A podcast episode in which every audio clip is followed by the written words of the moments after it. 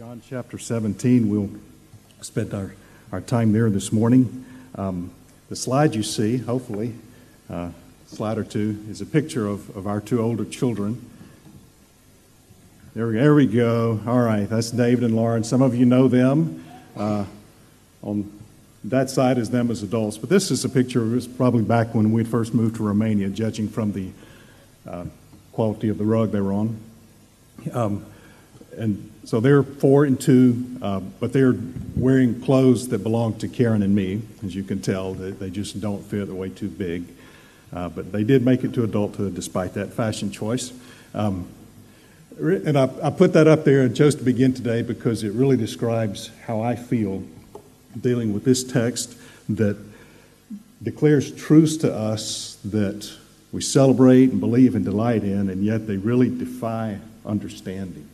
And so I really feel today like, like a child in his parents' clothes. So I hope you'll, you'll bear with me. Our text this morning is, uh, is a prayer of Jesus. It's not the same prayer as, as, we read in Matthew, Mark, and Luke, where he's in Gethsemane crying, you know, Abba, Father, let this cup pass from me. But it's, it's a different prayer. Some call it a priestly prayer because the, the tone of it is, is like a priest who is preparing to offer a sacrifice for his people. And that is exactly what Jesus is preparing to do.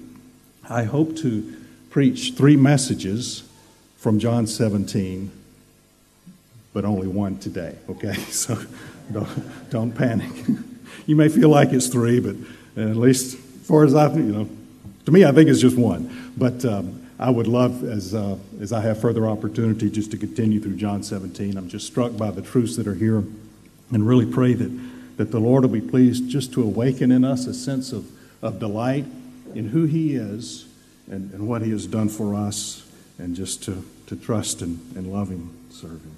So, as we listen in on what Jesus prays in, in the passage that Eunice read for us, we see that He makes two requests. He makes a request in, in verse 1, verses 2 and 3 tell us why, and then in verse 5, He makes another request, but the reason is in verse 4. So, that's a little bit about, about where we're going.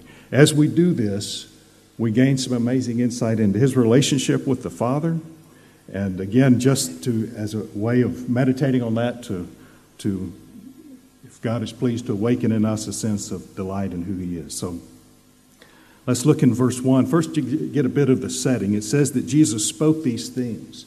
So, what things had Jesus spoken? You know the chapter headings, the numbers and things, they're not inspired, right? All of, all of Scripture is God's Word, but somebody else put the numbers in that that helps us find things quickly.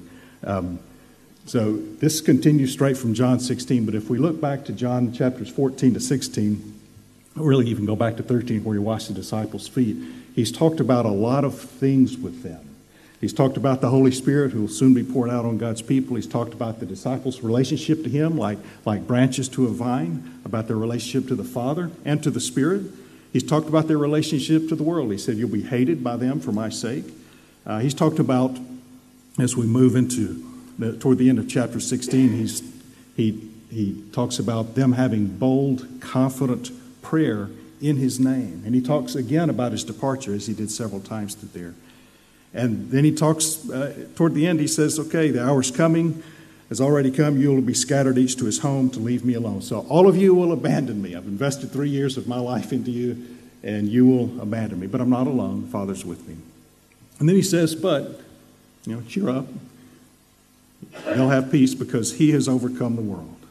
So just imagine uh, the tension of what has been dropped on them in the, in the past few hours as they have absorbed all that he has said. He's, he's talked about the Spirit who's coming, as he's talked about his own departure in sort of vague terms, but clearer and clearer terms. And, and they begin to get it. And there, there is the, the sadness of all of that. There is the, the shocking news that, that they will soon abandon him. He's already predicted his betrayal. And, and so there are all kinds of questions, all kinds of, of heavy things that, that are on their hearts now. And then he just ends it with this uh, cheer up. In me, you'll have peace. I've overcome the world. And now I'm going to pray. And he prays uh, prayer shorter than, than Andrew, especially with the reset. it's it's uh, you know just a, quite a brief prayer, and then off they march where he has the Gethsemane prayer. He's arrested, tried, crucified. And so these, these events are right on him. And so that helps us get a, a bit of the, the transition that we're in. It says that he lifted his eyes to heaven, he looked upward. This is the, the posture of humility. Notice just what an easy transition it is for Jesus to move from speaking to his close friends to speaking to his Father. You know, we tend to make those transitions really rough and awkward. You know, we stop and bow and real change of pace, and, and, and that's okay. But for me, it, it spoke to the intimacy that he had both with people and with the Father. He could, for him, it was uh, in some ways, it's just all about sharing life. And he turns from speaking to his close friends, lifting his eyes to heaven, uh, looking upward, to the posture of intimacy, right? Most of the time we, we bow and close our eyes, and that's fine. There, there's no prescribed prayer posture in the Bible typical in Jesus' day for people to stand, eyes lifted to heaven. That's good. It's like a, an adoring child looks up at her parents until she learns to roll her eyes, which you know happens in our house about, about 14. And, uh, and so, uh, but there is that stage when they're about four, when they just look at you like, you know, you are an amazing person. And, um, then about the time they're 14, they say, How do you get dressed all by yourself? But uh, uh eventually, we're looking forward to recovering from that. He begins his prayer in verse 1 simply with Father. And we're so accustomed to beginning our own prayers this way and hearing this that, that we sort of become blind, indifferent, callous to the fact that when you get to the core of who God is, He is a Father. This life giving, sacrificial God who, who is relational. He is, he is our Father. And Jesus approaches Him not in a, a philosophical, theological category, as much as relational. Father. It's, it's, it's beautiful. And then he says, The hour has come. Now, if you look in, uh, in John chapter 8, verse 20, if you read John's gospel, you know that this phrase occurs a number of times. Um, the farther, the more you progress through John's gospel, the more it, it zeroes in on the hour being the hour of his, his suffering, the, of this whole three day period in which he is arrested, tried, crucified, and, and raised. But I just want to point out just a couple of examples of how John uses it. John chapter 8 and verse 20. It, he was teaching in the temple, and it says, No one seized him because his hour had not yet come. So, not because he was expert at evasive maneuvers, but simply because it was not time. The hour had not yet come. John chapter 13 and verse 1, as John introduces the, the episode of washing the disciples' feet, he introduces it like this Jesus knew that the hour had come for him to leave this world and go to the Father. So all of this is known to him. Everything is coming to this point. Everything he has done in his earthly ministry has, has brought him to this point. Every moment with his family in early years, every moment of learning the scriptures as a, you know, growing in wisdom, stature, favor with God and man, every moment of, of doing teaching and miracles, every moment of investing, not just in crowds and disciples, it comes to this point. And so he realizes and understands this, this is it. Everything comes to what is about to happen. It's already happening. Judas is likely already with the, the Jewish leaders negotiating the, the price of betrayal. And so it is, it is in motion. They are maybe on their way, even as he is praying this. This is, this is happening. It's, uh, you, you think about the, the magnitude of what he is about to bear, of the, of the sins of the world to be laid on his shoulders. As, as he says at the end of 16, you will all abandon me, you'll all go to your homes, but I am not alone, the Father is with me. And yet on the cross, he will cry out, right? Eli, Eli, lama sabachthani. Oh my God, my God, why have you forsaken me? That, that cry that, that gets a response as the dead are raised and the, the soldier confesses, but that's, that'll be another sermon. So, these things are in motion, they are happening, they are, they are certain. This is, this is it. Everything comes to this point, and you may feel like that even that today. You may be at a, moment like that in your life today. Everything comes to this point. You may be facing a major decision. I don't know, but I would say this all that God has done in your life up to this point has brought you into this room today by His design. And uh, I just pray I don't blow it. So, um, Let's look then at his first request. He says in verse 1 Father, the hour has come. Glorify your Son, that your Son may glorify you. Now, to glorify often means to, to give honor, to praise to someone. And I think that's, that's pretty close to its meaning here. As we read John's gospel, sometimes it carries a slightly different meaning. And I'll quote uh, Leon Morris He said it like this Glory, real glory, is to be seen in lowly service. When someone who is high and powerful chooses to leave that secure and comfortable place in order to engage in a piece of humble service, that is real glory. Boy, what a, what a beautiful description of what Jesus did for us in, in taking on humanity, suffering the way he did, and, and embracing that and calling it glory. And so we could understand that as Jesus says, glorify your Son, that your Son may glorify you, it is like he is asking, he's looking ahead to what is about to happen, to the arrest and the trials and the, the scourging and the, the crucifixion, bearing the wrath of the, of the nations on himself as the Lamb of God who takes away the sin of the world. And it is as if he is saying, Father, give me the honor of bearing the sins of the people, that I might honor you by giving them life through my death. Just let that sink in a minute. He looks ahead to being arrested, bound, tied, beaten, scourged, rejected by his people. In that joint purpose with the Father, abandoned as he pays the price for our sin. And he says, Father, give me the honor of doing this. Can you imagine? I, I read this and I just fall on my knees physically or mentally that he would call it an honor, that he would ask the Father for the honor of suffering, that he might honor the Father by giving life through those sufferings to, to, those, to those people. And so we need to understand that, that Jesus didn't win the Father's love for us. He came because the Father loved for us. Jesus did not, did not win the favor of an angry deity by his death. He came. 1 John 4 says, And this is love, not that we love God, but that he loved us and sent his Son to be the propitiation, the sacrifice that turns away wrath for, for our sin. But it also gives us tremendous insight into the relationship between Jesus and his Father. He is eternally in a father son relationship with God the Father. Wow, it's exciting stuff, right? it is. It is. They are completely focused on each other. It's amazing. I mean, it's, it's beautiful. So we look in verse 5, we see a shared glory. We'll talk more about verse 5 in a minute, but for now, just refer to it. Now, Father, glorify me together, and I'm reading from uh, New American Standard because it, it really brings out the, the shared glory that, that both Father and Son have. He says, Glorify me together with yourself, with the glory which I had with you before the foundation of the world. There is, there is shared glory. Again, this, this honor, this focus, this, this gravitas, this, this focus on each other, it's, it's shared. There's shared life. In verse 10, he says, All that I have is yours, and all you have is mine. There's, there's shared life. There is shared joy in verse 13.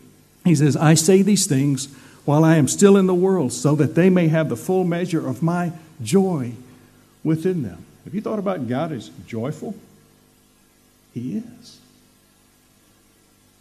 And there is shared love. Verse 24, he says, You loved me before the creation of the world.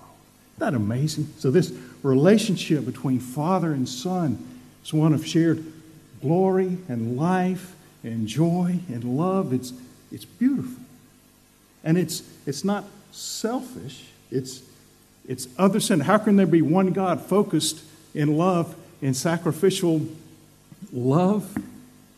It is because that is how He exists as Father and Son and Spirit. So there never has been a time, nor will there ever be a time, in the existence of the one true God that He did not exist as Father, Son, and Spirit.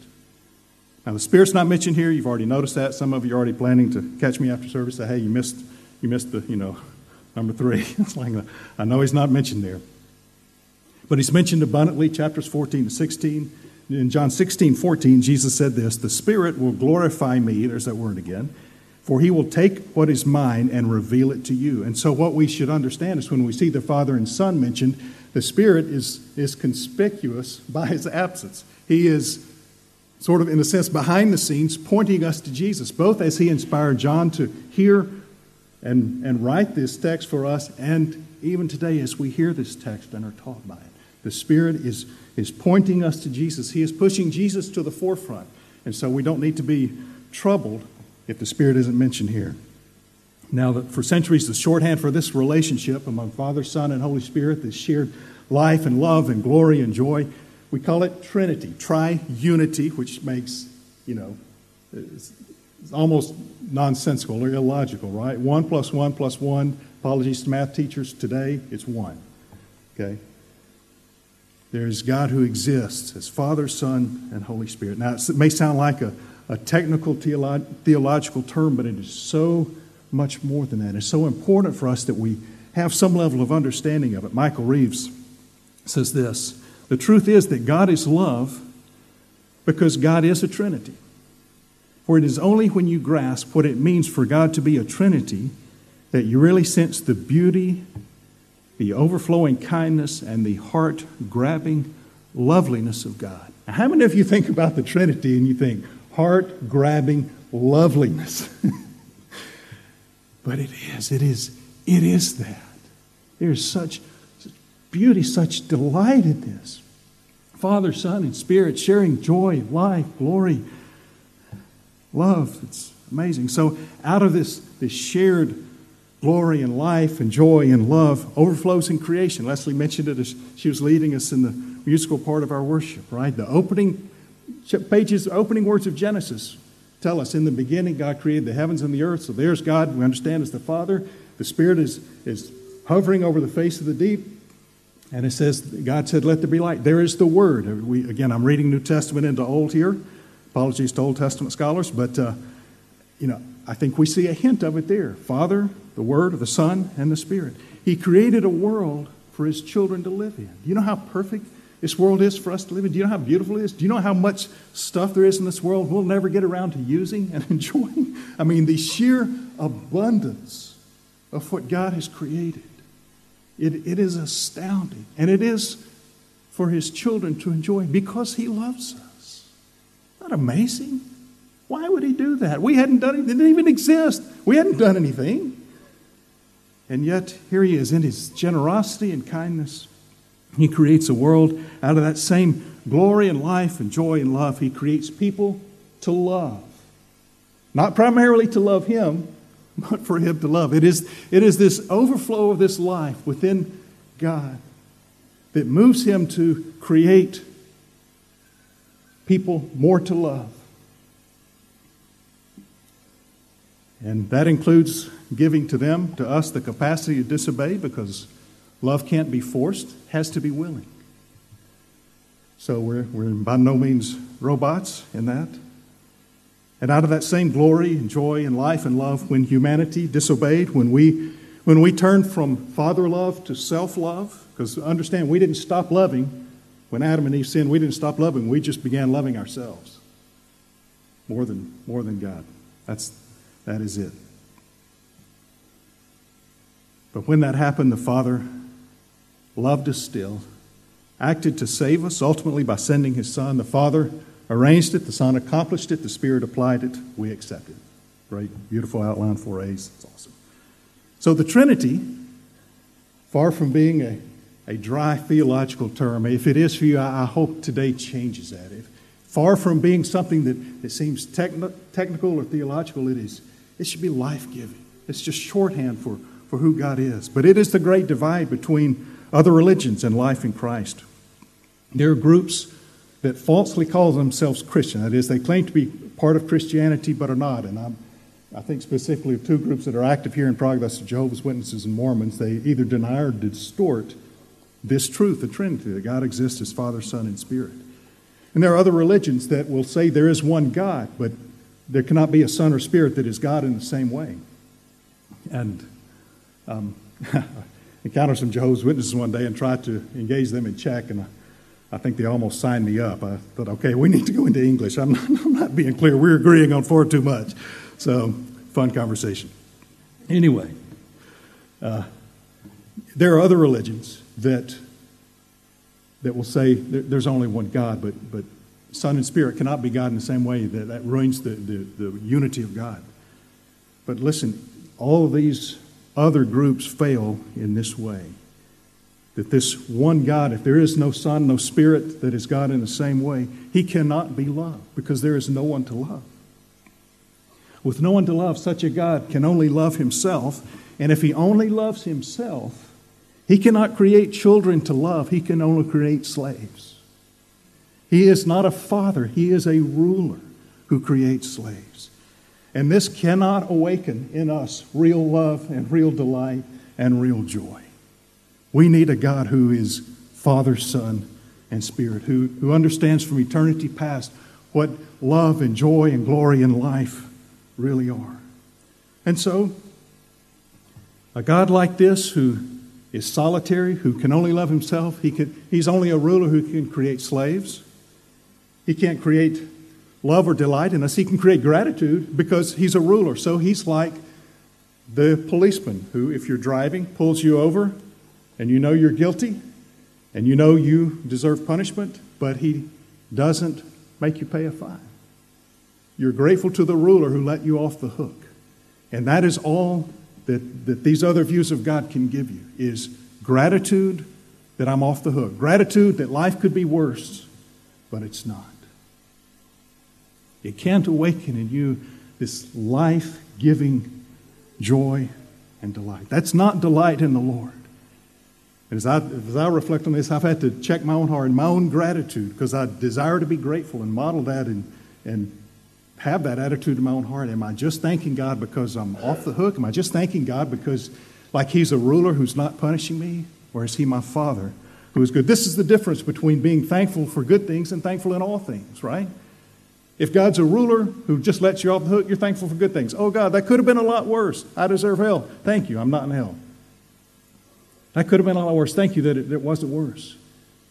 But gratitude before the Father, delight in the Father, can thank God in, in any circumstance because you understand you have a Father who in heaven who is good and wise and life giving and is working out the circumstances of your life for His glory and your good. So, we've seen what he asked for. Now we're going to see why. Yeah, I'm watching the clock. So, why did Jesus make this request of the Father? His request is grounded in the common purpose he has with the Father, and that is to save a people. He says in verse 2 You granted him authority over all people, that he might give eternal life to all those you have given him. So, what this tells us is the Father for creation, he granted to Jesus the authority, authority over everyone who would ever live, everyone who would be created. That authority is for a purpose to grant life to those whom the Father had given to Jesus to give life. So, out of this shared glory and life and joy and love before the world was created, Father gave to Jesus this authority for this purpose to give life. Now, in the next few verses, we'll see that Jesus describes his followers this way as those whom you've given me. But the context in these verses is broader, and, and also at the end of the prayer, it's broader than those, those first followers. And, and it points us to all of humanity and something that took place, humanly speaking, trying to describe this, before he ever created the world. So, this leads us to the conclusion that the, the ultimate factor in our salvation is God's choice of us. I see frowns and clouds forming already. Now, this may trouble some of us. Honestly, first time I, I encountered this, it troubled me too. I was a new believer, went to a Bible study, university student, so I knew pretty much everything. Uh, went to a Bible study, and this old evangelist said something about this issue, and I pushed back. I argued. You know me. I've never been one to let ignorance keep me from saying something, right? So, so I pushed back and I argued. And I got home that night and was mad. And I got up the next morning and said, I am going to open my Bible and get my concordance, you know, the, the book that tells you, you know, where verses occur. And I'm going to prove this old bird wrong because that stuff's just not there.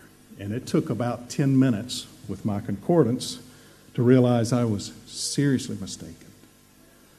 And uh, had a lot more to learn. I'm still learning. But I'm thankful that, uh, that that old evangelist became a good friend, became a mentor to me. He's with the Lord now. had a huge influence in my life. I've never met anybody who modeled better. Really, what I'm pleading for today is simply a, a delight in who God is as Father, Son, and Holy Spirit. Never met anybody like that. Name was R.F. Gates. I probably, you know, outside of Louisiana, a few people even knew him, but oh my, what a, what a delightful brother. So, if, if this does trouble you, first you need to know it troubles most of us, at least at the beginning. But I, I find it very encouraging. Let me give you just a couple of things that, that may encourage you to, to, to not be troubled by it, but to be encouraged by it. First, if it's in Scripture, it is given not to trouble us, but to help us. It's not given us just so we will have something to argue about, as if we don't have enough to do. The discussions are interesting, but you know, it's okay. I remember teaching in Romania, the subject came up, a student asked a question about it, and I, I shut the classroom door. I said, You can ask any question, we'll talk about it. You know, hold your rocks till the end. When I get finished, I'll stand still and you can throw anything you want. But I said, when the bell rings and the door opens, we're all friends and brothers, and it's all good. And so we are able to have some good discussions about these things, and that's okay. But just understand, it's there, and it's not given in order to trouble us, it's given to, to encourage us and to help us. And if, if God did this, it's, it's for our good. And what He did is good and right, so you can trust Him in this. Second, if, if I understand this rightly, it means the Father didn't begin to love you when you started behaving, uh, when you showed up at church, when you started doing right things, when you came to Christ, even when you were born, but even before He said, Let there be light, He loved you. Isn't that amazing? It's beautiful. It is, it is unshakable. It gives a foundation to your life that nothing can disturb.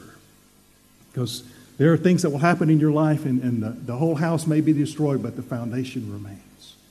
And I'm telling you, this is a part of that foundation. Third thing is, is this is not only for our salvation, not only for eternal life, but it's for the advance of the gospel. That's a lot of the pushback people give. It's like, well, if I believe that, why, why worry about the evangelism and all that? But Paul tells us in 2 Thessalonians 2 we ought always to thank God for you, brothers, loved by the Lord, because God chose you, there it is, as first fruits to be saved through the sanctifying work of the Spirit and through belief in the truth. He called you to this through what? Our gospel. How did that get in there? Peter says this in 1 Peter chapter 2 and verse 9. But you are a chosen people, a royal priesthood, a holy nation, God's special possession. Why? That you may declare the praises of him who called you out of darkness into his wonderful light. So you think, well, why, why, am I, why am I part of this? It is for the sake of those lost people that you encounter every day in your work and school. That is why. That is why God has saved you and placed you where He has. That's what He did with Israel. He saved them, He brought them out of Egypt, put them right down in the middle of nations who didn't know Him, and said, Live this way. Another sermon. Okay, well, hey, I think we're good till Drew gets back, right? All right. so, uh, inevitably, some hear this and, and, are troubled by it and say, well, well, what if I'm not in? What if, what if I'm left out? Well, the very question is actually a good sign. It's a good question. But the only way really to be sure is to turn from your sin and put your hope in Jesus. That's, that's, that's how you make sure, okay? It's not complicated. You don't need to invest the decrees of God in eternity past. You need to turn from your sin, put your hope in Jesus. If you're struggling to come to faith, if you're wondering if you can trust Jesus, if you're wondering if He can save, you need only look at what we're seeing today and what happens after this. That all that He suffered and died, rising again with power to save, to give life, he can save you. He is willing to save you. He is more than willing to save you. He's promised those who come to me, I will never drive away. He's promised the one who believes in me is passed, does not come into judgment, but passes out of death and into life. So let me urge you, plead with you today, put your hope in Jesus if you have not. Jesus said this in Matthew chapter 11. He says, All things have been committed to me by my Father. No one knows the Son except the Father. No one knows the Father except the Son and those to whom the Son chooses to reveal him. Sounds a lot like John 17. Huh, same guy. Shouldn't surprise us. Then he says, Come to me, all you who are weary and burdened, and I will give you rest. Same breath. He invites people, Come to me, and I will give you rest. You say that sounds like a, doesn't add up. Who cares? Jesus said. It's true. okay. It didn't bother him. He was smart enough to know things, you know, two things can't be true. He knew what he was saying. You can trust Him. You don't have to have every mystery solved. Now, we go back to John 17. We'll look in verse 3. Again, we're thinking through Jesus has made a request glorify your Son, that your Son may glorify you, for this purpose, that he might give life to your people through his sufferings. And then in verse 3, he sort of unpacks what that means. That is, here he defines the life that he is going to give. It is, at its, at its most basic form, it is knowing God. It is knowing the Father through Jesus. He said, This is eternal life, that they may know you, the one true God, and Jesus Christ, whom you have sent. So, really, the question for you is not so much from the, the trouble from a moment ago, but do you know the Lord? Do you know the Father? Or to put it another way, where are you trying to find life? Where do you find your identity? I could ask it this way What is there in your life that if, if you lose it, life would, would lose meaning? You wouldn't want to live anymore. I think of a friend of mine, uh, knew right after college. Uh, his life was wrapped up in his girlfriend. He, he couldn't live without her. And when she broke up with him, he, he took his life. I have another friend did the same thing. Like, their life is wrapped up in that relationship. We tend to find our identity, we tend to, to assign, think our lives have meaning because of something instead of Christ. And so, really, that's the challenge. That's the question this morning is what gives you identity? What, what brings meaning to your life? What is there in your life that if you lost it, life would, would lose meaning? Life would not be worth living anymore, is it? And I have some things up here.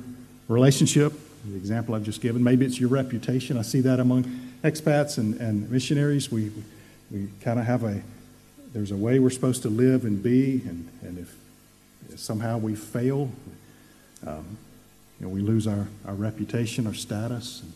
That's a form of idolatry success, pleasure, status, power, power over others? Uh, you know, I don't know. I, I trust the Lord is speaking to your conscience about whatever that might be in your life. But the point is, all of these things try to cause us to put our identity in them instead of in Christ. So let's move now to the, the second request Jesus makes. That's in, in verse 5. He says, And now, Father, glorify me together with yourself with the glory which I had with you before the world was. So let's be clear Jesus is not asking to be no longer incarnate, that is, to be no longer human, to, to leave his physical body aside. He remains human forever. That's important for us because that means he is still the, the high priest who can sympathize with our weaknesses. He is the, the one who, for the joy set before him, endured the cross, despising the shame, and is set down at the right hand of the majesty on high. He is the one who who pleads, who intercedes for us now, and he is the one whose wounds, the only man made thing in heaven we caused, plead for us in the final day. So, yes, he is still human. Every more human than we are, okay? So, what is he asking for then? He is asking to be restored to the glory, meaning again, is, is slightly different. I, to be honest, when I started studying this, I thought it was the same thing and I was just lumping it all together. And I realized there's, there's a bit of a different nuance here. He is asking to be restored to what he had before, to that, that sense of glory, that, that radiance that was his before. We saw a glimpse of it in the Transfiguration, Matthew 17. Peter, James, and John saw it, and Elijah and Moses saw it too, but you know, different. Um, but you know, Jesus just he began to radiate. They said like gleaming, glowing like, like lightning, flashing, just things difficult to describe. And he's asking to be restored permanently to that. It's like when Jesus took on humanity, he, he turned the, the brightness down. You know, you can do that like with your phone. You know, you can turn the brightness down so it doesn't irritate your eyes. At least that's what I'm telling. I have to find the button. I don't know. I have to get my kids to show me how. And it's not like now, now that he returns, it's like mission accomplished, time to return to base, turn the brightness up. He is ready to enter a new phase of ministry of interceding for us. So, as he asks this, it is, it is like he's saying, mission accomplished, returning to base. But how? Why, why does he say this? We back up to verse 4 and we see why. He says, I have brought you glory on earth by finishing the work you gave me to do. And so you kind of see that it makes sense. I brought you glory by finishing I've brought you glory on earth by finishing the work you gave me to do. Now restore me to the glory I had before. Okay, you, you get the logic of that. So he seems to have three things in mind. First, he had lived a life that was pleasing to the Father in every way. He says this in John chapter 8, verse 29. I always do the things pleasing to the Father. You read that and you think, well, that is not me. I want to. That's not, I fail. But I'm so thankful that we have one who always did everything pleasing to the Father, who is, who is our advocate in that day, right? Isn't that beautiful? It is. Second thing it means is that he had given the Father's words to his disciples, and he's about to send them into the world. These disciples who are about to abandon him. Again, did you see the utter confidence in this? It's like I'm sending them into the world. Yeah, they've abandoned me for now. They will return, and they will be sent. And you, you read about it in John 20. He says, As the Father has sent me, so I am sending you. But he says it here, verse 18 As you sent me into the world, I have also sent them into the world. And then there's a third thing, and that though he has not yet suffered, these events are so certain. Again, Judas is with the, and the soldiers likely on his way, even as he is uttering these words. So it is, it is going to happen. Though he has not yet suffered, he's not died, risen again, these things are so certain he could speak of them as accomplished already. Just like he said, I've sent the disciples into the world. That sending hadn't actually happened, but so certain, so settled, as if, if as if it had, so he could speak about it in the past. Now, all of this leads to a, a glorious future for you and for me, because he says in, in verse 24, the final request, we'll see this another time, but just want to point, point it out to you. He makes this request Father, I want those you have given me, that includes us in, in this room today. I want those you have given me to be with me where I am, to see my glory, the glory you have given me because you loved me before the foundation, the creation of the world. That is astounding. This is what he asks. I want them to be with me. I want them to see my glory. And there is this inescapable, unbreakable relationship between glory and love, life and joy. He, he asks that we might see these things. This is, this is the future that awaits us to see His glory. What will that be like? Well, to quote the song, you know, I can only imagine. Uh, what, what I'm really not going to quote the song beyond the title. But you do imagine. What, what does that? You read about the transfiguration, okay? Get the radiance. You, you see the wounds. And you know that they're there because of you. And, and He's not holding that against you. He is, he is your advocate. He, he suffers those wounds because He loves you and because He loves the Father. He loves you for the Father's sake. The Father loves you for Jesus' sake. It is this breathtaking outpouring of love that I pray awakens in us a sense of just awe and worship and delight in who the Lord is. All of this comes to us as a gift. there is nothing you can do to earn this. You put your hope in Jesus, and this, this, is, this is your future. So, how do we respond to this today? First, uh, I can't command you to delight in Him, but I'm commanding you delight in Him. I can't, you know, I can't make you I can't force this. But let me just urge you seek the Lord. Don't come to that, seek to come to that place where you delight in Him, where you know Him as a Father who is good and wise, the Son who suffered for you, the Spirit who makes it all real to you. Reflect on this, this shared glory and joy and life and love, this sacrificial life giving that the Father is to us. When we think about the Trinity, is, this is not this quaint theological, technical concept. It is, it is who God is. He is our Father who gave his Son for us, sent his Spirit into us, and we will see his glory one day. So if you, if you lack delight, there, there's no technique, there's no three steps, there's no pill, there's no red pill, blue pill. there's, you just you seek him. But I, I'm convinced he, he wants this. He created you to delight in him.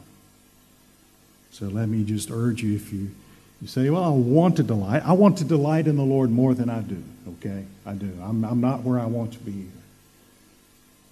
Best I can tell, the path is time with Him in His Word. Remember what He says? I gave your words to those you gave me. That is how it happens.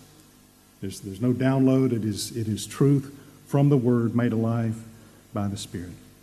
As we move toward a time of communion and, and remembering what Jesus did for us, let me just urge you again to have in your mind as we, as we go through this, as it's there, the Father who glorified Jesus by having him suffer for our sakes. It says in Isaiah 53 it pleased the Lord to crush him.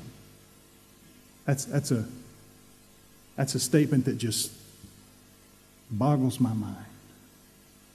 The Son whom he loves, the Son with whom he shares glory and life and joy and love, he crushes and takes pleasure in the crush to give us life, to give us to allow us to see His glory, to know that love that has existed among them since before the world was ever created. So reflect upon the Father, upon Jesus, the Son, who glorified the Father by giving us life through His death, and upon the Spirit, poor neglected person today. Makes these things real and precious to us today. Let's pray. Father in heaven, we do praise you this morning. Father, Son, and Holy Spirit, I pray you'll awaken in us a sense of your, del- of your delight in who you are as Father, Son, and Holy Spirit, and awaken in us a sense of delight in who you are. And out of that love, to, to trust you in times of uncertainty, in times of difficulty, in times of trial and sickness, and so much is uncertain in our lives. You are the constant, and I, I pray that you will lead us deeper and deeper into just utter delight in you day by day as your will unfolds for us. And we do look forward to the day when we will see your glory and understand the love that you have had for one another and for us forever. Boggles our minds. Thank you. Help us to enjoy it. Let it transform our lives, our relationships, our habits, our thoughts, our, our desires, our ambitions, every part of our lives. Please for your sake. In Jesus' name, amen.